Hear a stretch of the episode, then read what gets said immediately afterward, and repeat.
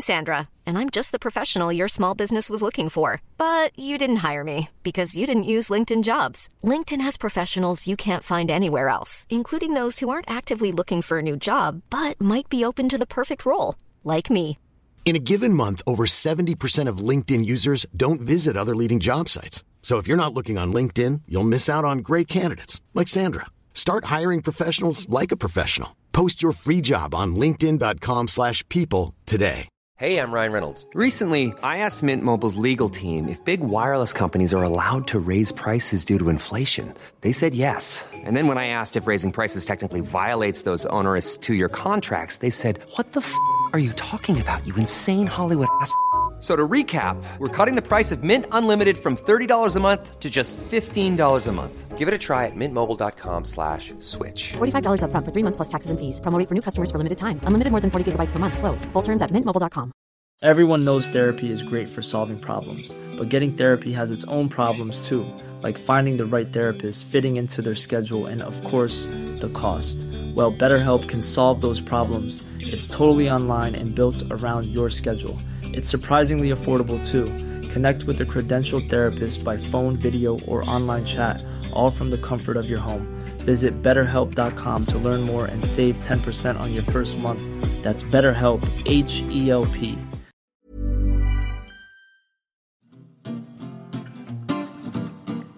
It's Mentally Yours from Ellen and Yvette. A focus on your mental health you surely won't regret. It's mentally, mentally, mentally, mentally, mentally yours. Mentally yours. Mentally yours. Welcome to Mentally Yours, metro dot co dot U K's weekly podcast about all things mental health. I'm Ellen. And I'm Yvette. And today we're going to be chatting to Bethany Yeiser. She's a speaker and author. We're going to be chatting to her about all things schizophrenia, also about homelessness, and also getting on the road to recovery.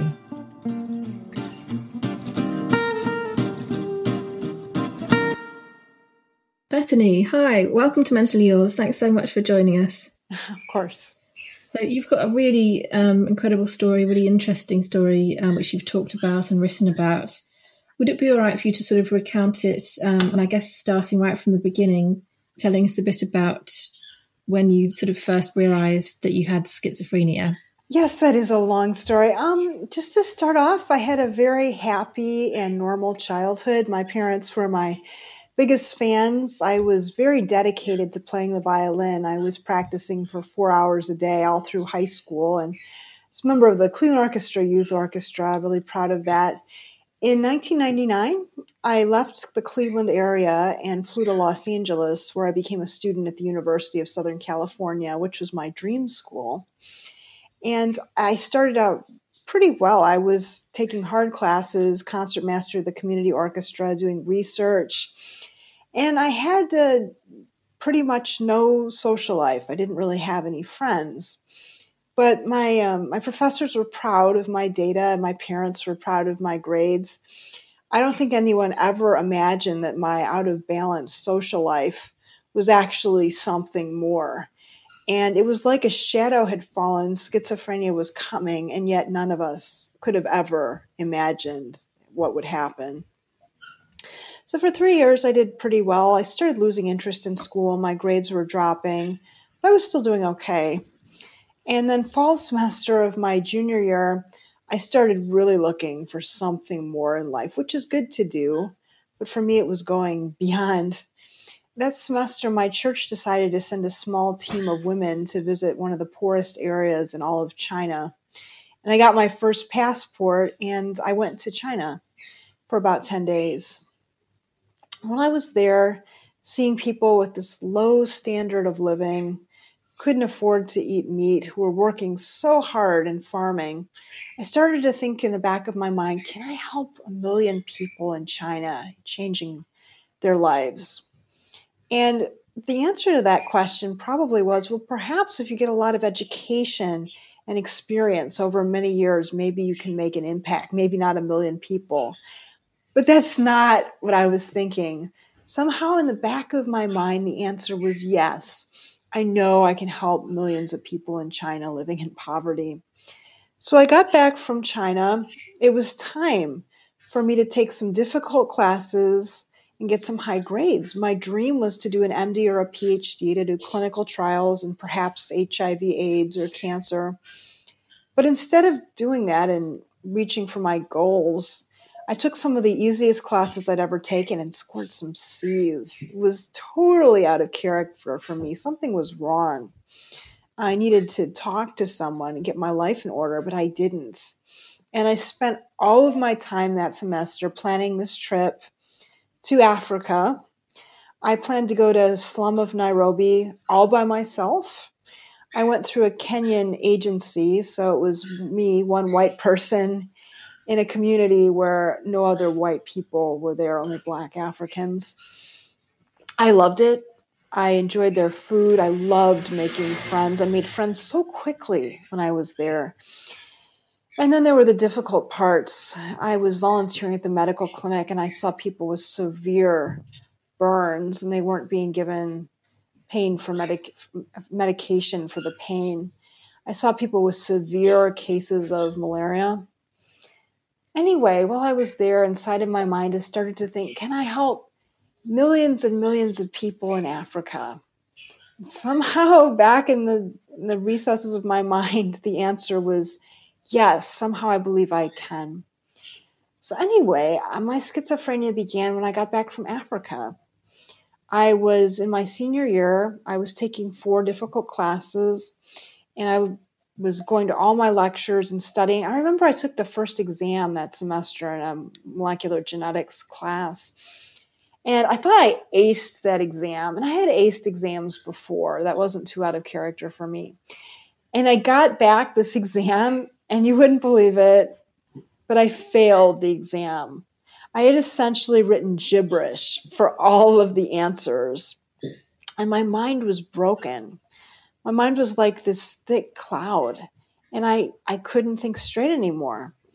And then I told myself, if I really wanted to pass or get an A, of course I could. You know, this is my decision. I'm choosing not to do well in these classes. And then I started to think, well, I want to be the next Mother Teresa, and Mother Teresa doesn't have a bachelor's degree. And then I wanted to travel again. In order to be the next Mother Teresa, I believed I needed to travel the world. And I had some friends from California, Caucasian family, who had moved to Thailand uh, months earlier. So I contacted them asking if I could come to Thailand. And my parents were so confused when I got back from Africa. It was like I was a different person. I was paranoid of my parents. I was worried they'd stop me from making a worldwide impact, which is ridiculous. Uh, and then I told them I was going to Thailand, and they were perplexed. They basically said, well, you know, if you want our funding, you need to stay in school and not focus on Thailand, focus on school. Don't you remember your dreams of obtaining higher education to do clinical studies in hospitals? And when they told me they didn't want me to go to Thailand, even though they were gentle and rational, I was so offended. I was so offended they, they didn't think that I could immediately make a worldwide impact, radically changing the lives of millions of people. And so I uh, decided I was never going to speak with them again. And I wouldn't speak with them again for about four and a half years. So my doctors look back on my life. They generally conclude that this was my first psychotic episode, failing college, mm. paranoid of my parents, refusing to talk to my parents, traveling. I maxed out my credit cards to make it to Thailand. My Thailand host family was extremely concerned about me. I didn't think anything was wrong. And then I got back from Thailand and signed up for classes again, which I would be failing again. And that second semester, what was supposed to be my second semester of my senior year, I actually believed that if I just got on a plane and flew to Boston, that when I got to the airport, there would be someone there knowing I was coming through a dream who would be waiting for me with a sign, and it would help me raise millions of dollars and travel the world. So this was when my delusions, my fixed false beliefs became very real to me. They were so real that I actually made this choice to get on a plane bound for Boston from Los Angeles in order to meet an imaginary person. And I stayed in that airport for over, uh, for about eighteen hours. And finally, I flew back to Los Angeles, but I never gave up.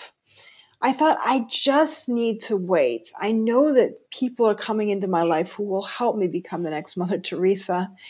And when I got back from Boston, I moved out of my dormitory room, became homeless in the Los Angeles area, which would actually last for four years. One thing, just when I'm listening to that, that's really shocking and saddening is, did no one kind of notice that something was really wrong and like do something to stop this from happening? I'm thinking even in terms of like your teachers at college. Did anyone notice or say anything?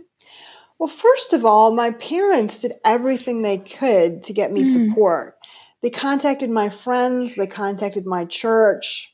They contacted my professors, and every time I heard that my parents had interacted with one of these people, such as my pastor, for example, I would cut that person off.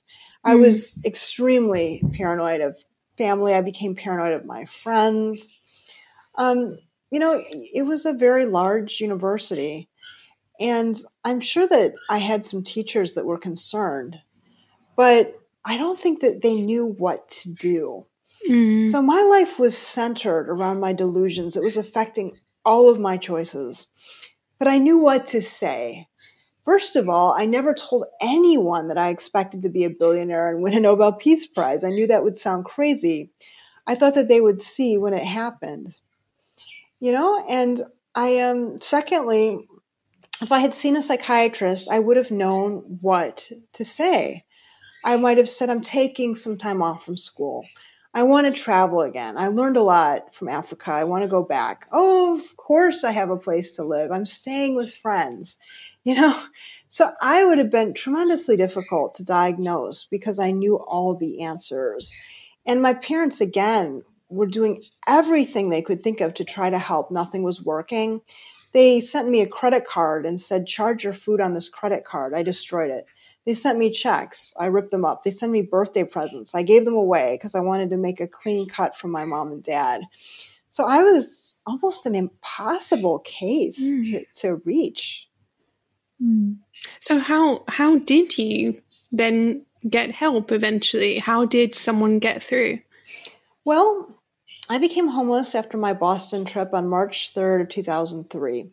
Mm-hmm. And in early two thousand six, when the voices appeared and got really bad really quickly, I started spending every night in a churchyard outside, which was tremendously dangerous. But in my delusions and hallucinations, I didn't even notice it.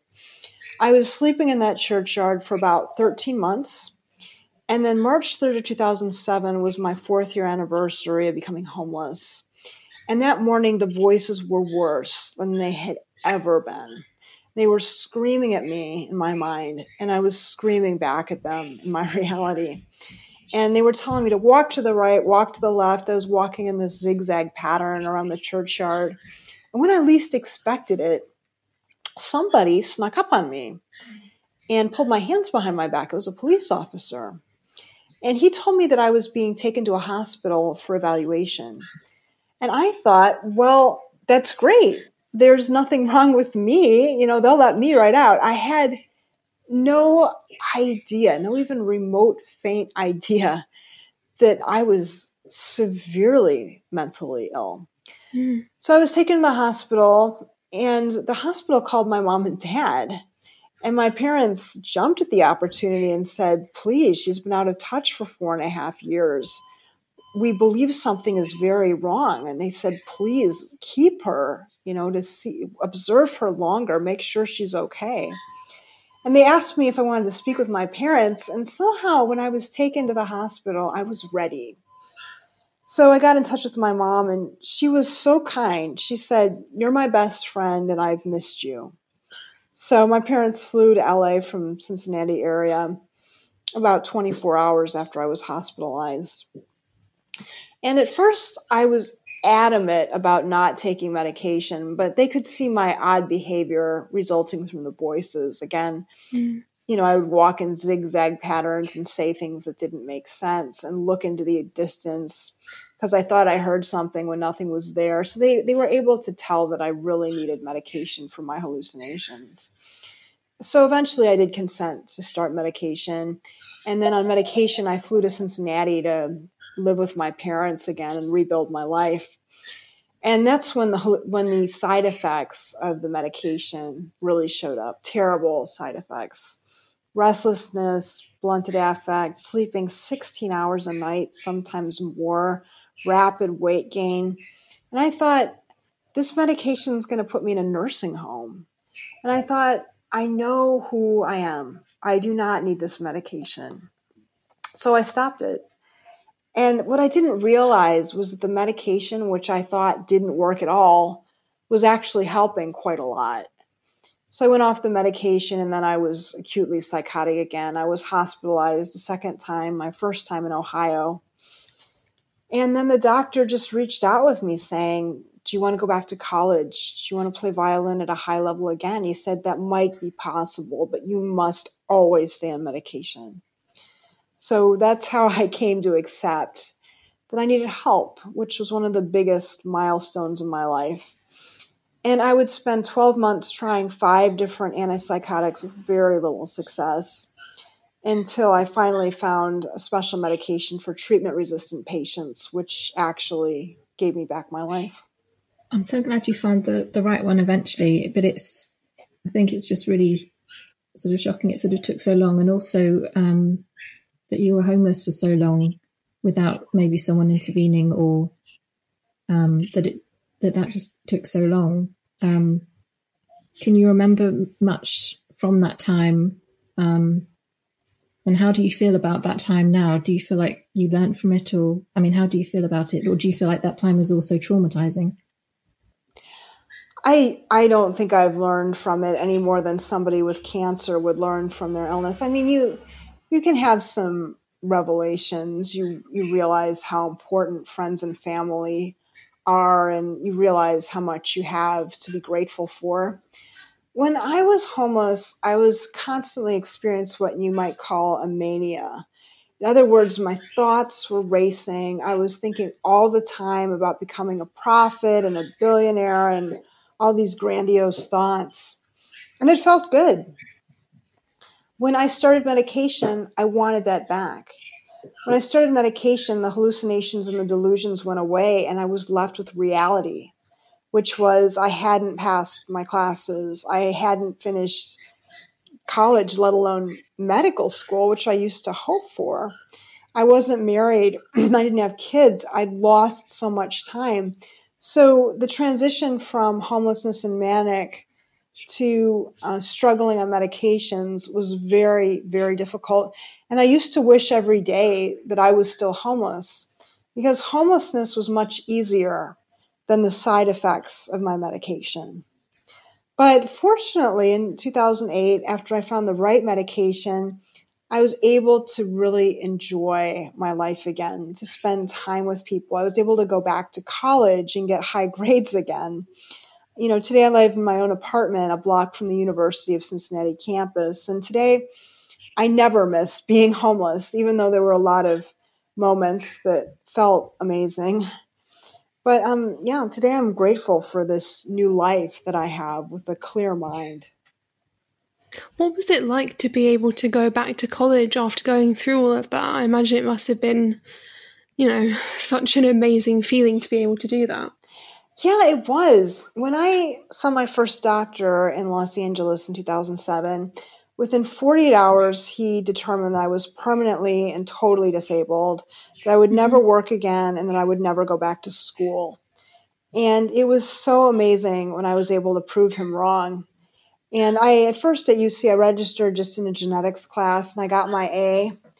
And then I graduated with nearly straight A's in two thousand eleven. I loved being in school. I loved to study. I loved mm. to read the textbooks and attend lectures. The exams were a challenge that I enjoyed. And it was extra amazing because I was told it would never be possible. And how do you find things now in terms of um, dealing with your schizophrenia? What have you found sort of helps to manage it? Yeah, I'm pretty well managed on medication. I see a doctor every three months. We talk about my work with the CURESZ Foundation and the weather. There's not much to talk about. In two thousand sixteen, well, I should go back a little further. In two thousand fourteen, I wrote a memoir called Mind Estranged, as in an estrangement. And it opened a lot of doors for me to speak publicly about schizophrenia and sell books. And my mom, Karen Yeiser, wrote her own book called Flight from Reason, which is our family's story, but from her perspective as a mom and also as a nurse. So I spent a lot of time traveling with my mom, and we would often both present at the same time, the same events.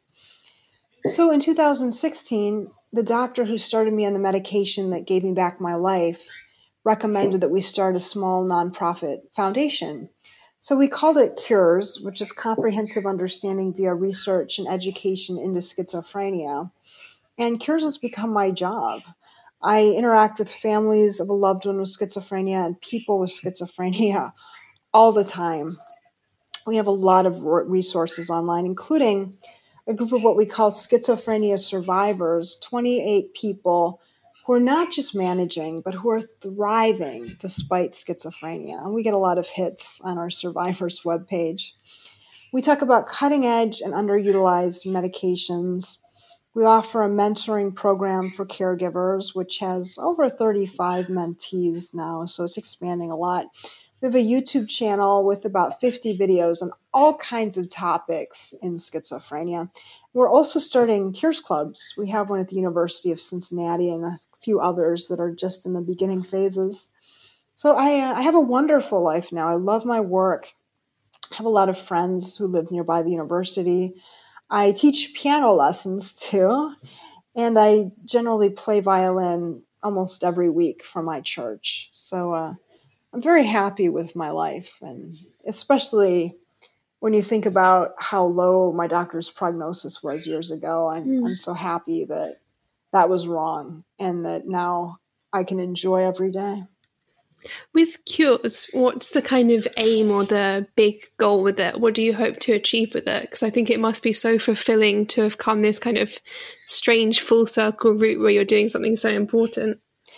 Yeah, CURESZ prevents schizophrenia as a treatable brain illness, a neurochemical mm. brain disorder. You know, seizures used to be called a mental illness, and today, of course, mm. they're considered to be brain diseases or brain issues. So we will get to the point soon where schizophrenia and bipolar disorder and other brain disorders are referred to as they should be as brain disorders, but we're not there yet.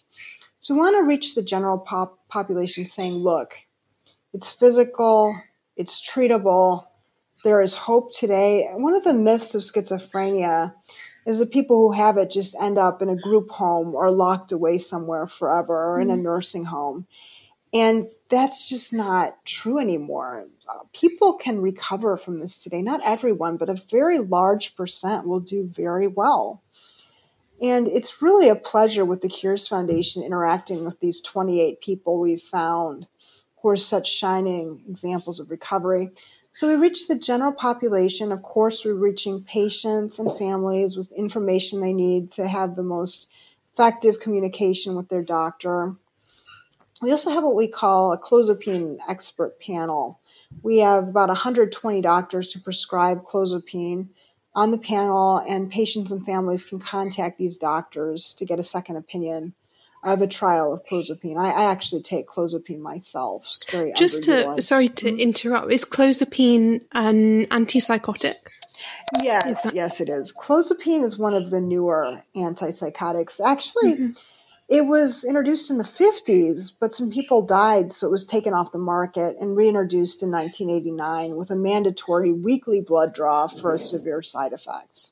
Mm-hmm. Um, but yes, it's uh, it's the only antipsychotic approved for treatment-resistant patients, and it's the only thing that really worked well for me and, and for many other people as well. Do you think there needs to be more kind of education about the different treatments and the medication for schizophrenia? Because I think what you said was really interesting about how when you started taking your first medication, it was just the side effects were so debilitating that you relapsed, essentially. Do you feel like there needs to be more awareness of the fact that there are other options, there is treatment available, and maybe that, you know, more research needs to be done into what other treatments there might be? That is one of the biggest objectives of the CURESZ Foundation. If you go to our website, you'll three, see three boxes near the top. Uh, one is medication for persistent psychosis, which is clozapine. Mm-hmm. Another one of them, the second box, is called tardive dyskinesia. Tardive dyskinesia is a movement, involuntary movement disorder, which is a side effect of many antipsychotics. It can affect your face, give you grimacing mm. movements and lip smacking movements. It's debilitating. But in two thousand seventeen, after decades of not being able to do anything about it, they came up with two drugs. So we spent a lot of time talking about these two medications. We want all people with schizophrenia taking antipsychotics to be aware that if they develop these movement disorders, there is treatment, there is hope. And our third class of medic- medications is called long-acting injectable antipsychotics. So these are shots that you get once every month. One of them is once every three months. And they've been proven extremely effective for preventing relapse. And it's so common in schizophrenia for the patient to leave the hospital, say, oh, I feel better now, mm-hmm. and just go off their medication, which leads to brain tissue loss and relapse and psychosis oftentimes. So we spend a lot of time talking about L A Is. So yes, educating patients and their families about what their options are is one of the biggest things that we do. Hmm. I can't help but wonder what the differences are as well between the way that we treat schizophrenia on the N H S and the way that um, people with schizophrenia are treated in the U S. Um, mm. Does it depend very much on whether you have good healthcare or not? And what happens if you don't have healthcare? Um, yeah, I mean, when I was homeless and taken to the hospital for the first time, I was immediately put on Medicaid, uh, stayed with Medicaid for some time. And on Medicaid, I was able to get expensive medications to try during my twelve months with five different antipsychotics. So my healthcare was excellent. Um, I'm not sure how representative that is of everyone living in the United States, but I think that overall there's fairly good access to antipsychotics. If people need clozapine, clozapine is generic, so it's it's a lot cheaper. Um But yeah, I uh, I think overall I can say I'm I'm proud of the healthcare that I've received, and I understand that in the United States it's pretty good. I will mention that clozapine is in many countries, and two of our members of our clozapine expert panel are actually doctors in the United Kingdom, so mm. we're proud of that. I'm just going to ask a more um, mm. personal question away from the antipsychotic specifically. Mm-hmm. I wanted to know how your relationship with your mother is now, because I think what you said about, you know, writing these books together and being able to become best friends again is mm-hmm. really powerful. But I wonder how you kind of moved past the years when you weren't in contact and when she was very worried about your well-being, didn't know where you were, et cetera. From the very beginning, when my parents saw me in that hospital in L A after I was picked up by police, they always said the same thing. They said, this is not your fault. This is a disease. Your hate behavior is stemming from a brain disorder. And they said, if you stay on your medication, there's hope that you'll get better. My parents would not give up on me. Even when my first doctor said I would be permanently and totally disabled, they did not accept that. They said, we will do everything in our power to get you better. And they did. Um, mm-hmm. I was seeing a doctor. He decided abruptly that my case was too complicated and just dropped me as a patient before I could have the time to find another doctor. And our, our safety net was the emergency room at the local university hospital. And my parents took me to the emergency room four or five times, and we waited for hours and hours for me to be seen by a doctor who said, after all that time, we just said, oh, you're fine, go home. I mean, it really did feel hopeless. And mm. I finally got a new doctor in two thousand eight, and I was hoping for a, a new chapter, you know, new hope. And that doctor also just completely gave up on me and said that school and work would never be possible. So, yes, my parents were the driving force behind my recovery. They never blamed me for it, and they helped make my recovery happen. I don't know what I would have done without them. To those who maybe are in a kind of that place of feeling hopeless and scared and alone, and maybe aren't as lucky as you were to have those kind of amazing parents, from what you were saying about how they completely supported you and understood it was an illness from the get-go, it's just brilliant. Mm. To anyone who's maybe not as lucky to have that, do you have anything that you wish that you could say to them, or that they should know to, you know, be able to get support and the help that they need? Well, yes, I, I would recommend that my parents serve as role models for how parents and friends and family should act. You know, mm-hmm. it, it's so important to have compassion and patience and just the willpower to not give up on your loved one. You know, and remember again that there is hope today on the newer medications, on clozapine. And I would say to psychiatrists, don't lower your expectations. Shoot for the mm. stars. People with schizophrenia are often very young, in their late teens and their early twenties. They have their whole life in front of them. So just don't give up. Keep trying medications, keep trying treatments until you find the highest level of recovery possible. So this is goodbye for Mentally Yours. So go away, enjoy your day, get on with all your chores. From mentally, mentally, mentally, mentally, mentally yours, mentally yours, mentally yours.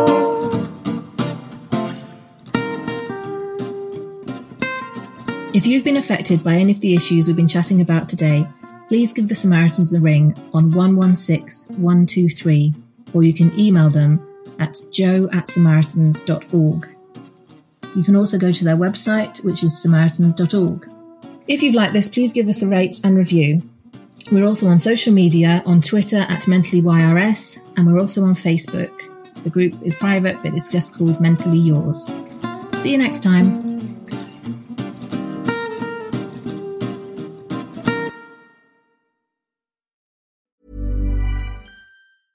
Even when we're on a budget, we still deserve nice things. Quince is a place to scoop up stunning high-end goods for fifty to eighty percent less than similar brands. They have buttery soft cashmere sweaters starting at fifty dollars, luxurious Italian leather bags, and so much more. Plus, Quince only works with factories that use safe, ethical, and responsible manufacturing. Get the high-end goods you'll love without the high price tag with Quince. Go to quince dot com slash style for free shipping and three sixty-five day returns. Mom deserves the best, and there's no better place to shop for Mother's Day than Whole Foods Market. They're your destination for unbeatable savings, from premium gifts to show-stopping flowers and irresistible desserts. Start by saving thirty-three percent with Prime on all body care and candles. Then get a fifteen-stem bunch of tulips for just nine ninety-nine each with Prime. Round out Mom's menu with festive rosé, irresistible berry chantilly cake, and more special treats. Come celebrate Mother's Day at Whole Foods Market. Imagine the softest sheets you've ever felt. Now imagine them getting even softer over time. That's what you'll feel with Bowl and Branch's organic cotton sheets. In a recent customer survey, ninety-six percent replied that Bowl and Branch sheets get softer with every wash. Start getting your best night's sleep in these sheets that get softer and softer for years to come. Try their sheets with a thirty night guarantee. Plus, get fifteen percent off your first order at bowl and branch dot com. Code BUTTERY. Exclusions apply. See site for details.